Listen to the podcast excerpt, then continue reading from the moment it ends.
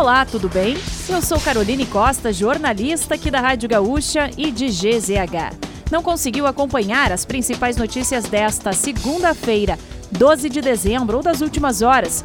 Não se preocupe, pois eu vou trazer aqui para você antes que o dia acabe, que é o nosso resumo diário de notícias do fim de tarde. Oferecimento MrJack.bet, palpite certeiro, saque instantâneo. Acesse mrjack.bet e desafie-se. E resfriar climatizadores, geladeira portátil resfriar, sua companheira em qualquer lugar.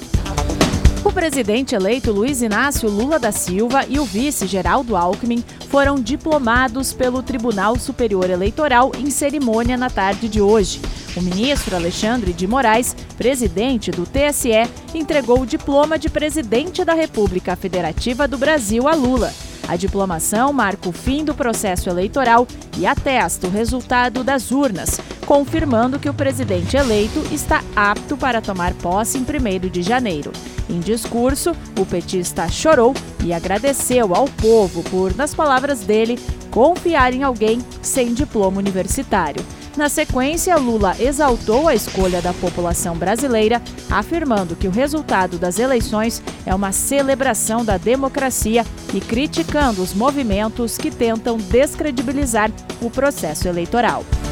O relatório final do orçamento 2023, elaborado pelo senador Marcelo Castro, prevê 6 bilhões e 800 milhões de reais para aumentar o salário mínimo e elevar verbas sociais. A expectativa de Castro é de que o relatório seja votado na comissão mista de orçamento e analisado no plenário do Congresso na semana que vem. O senador levou em conta o texto da PEC da transição da forma como foi aprovado no Senado.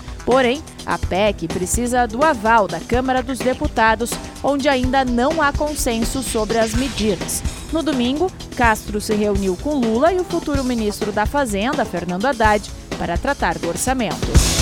O ex-jogador Pelé apresentou melhora clínica, mas ainda não tem previsão de alta, isso segundo o boletim médico divulgado nesta segunda-feira. O rei do futebol está há 14 dias internado no Hospital Albert Einstein, em São Paulo, para tratamento de infecção respiratória e avaliação mensal do câncer no colo, diagnosticado em setembro do ano passado. No último dia 5, as filhas de Pelé, Kelly e Flávia, afirmaram ao programa Fantástico da Globo que a infecção respiratória diagnosticada era decorrente de uma contaminação de Covid-19.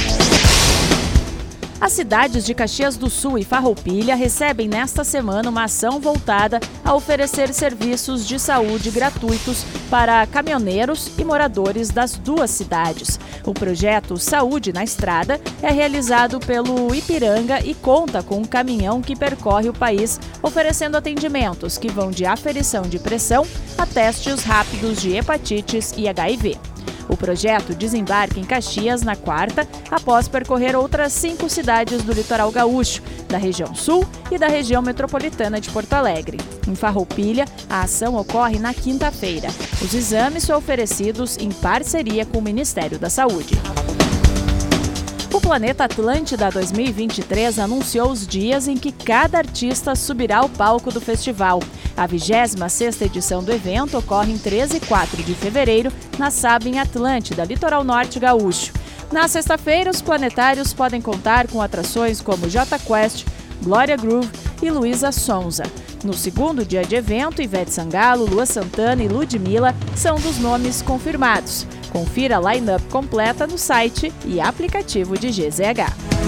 E para fechar o nosso resumo de notícias, antes que o dia acabe, tem a previsão do tempo.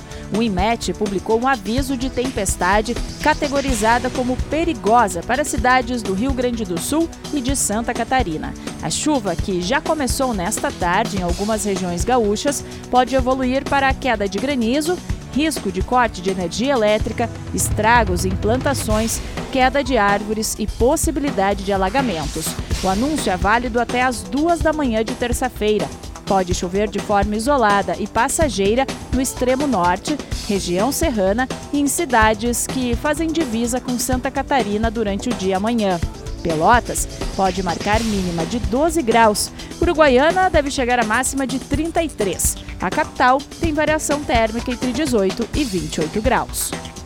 Se quiser saber mais sobre algum desses assuntos e muitos outros, além dos nossos colunistas, áudios, vídeos, é só acessar gzh.com.br ou o aplicativo de GZH. Amanhã a gente volta aqui antes que o dia acabe. Até lá!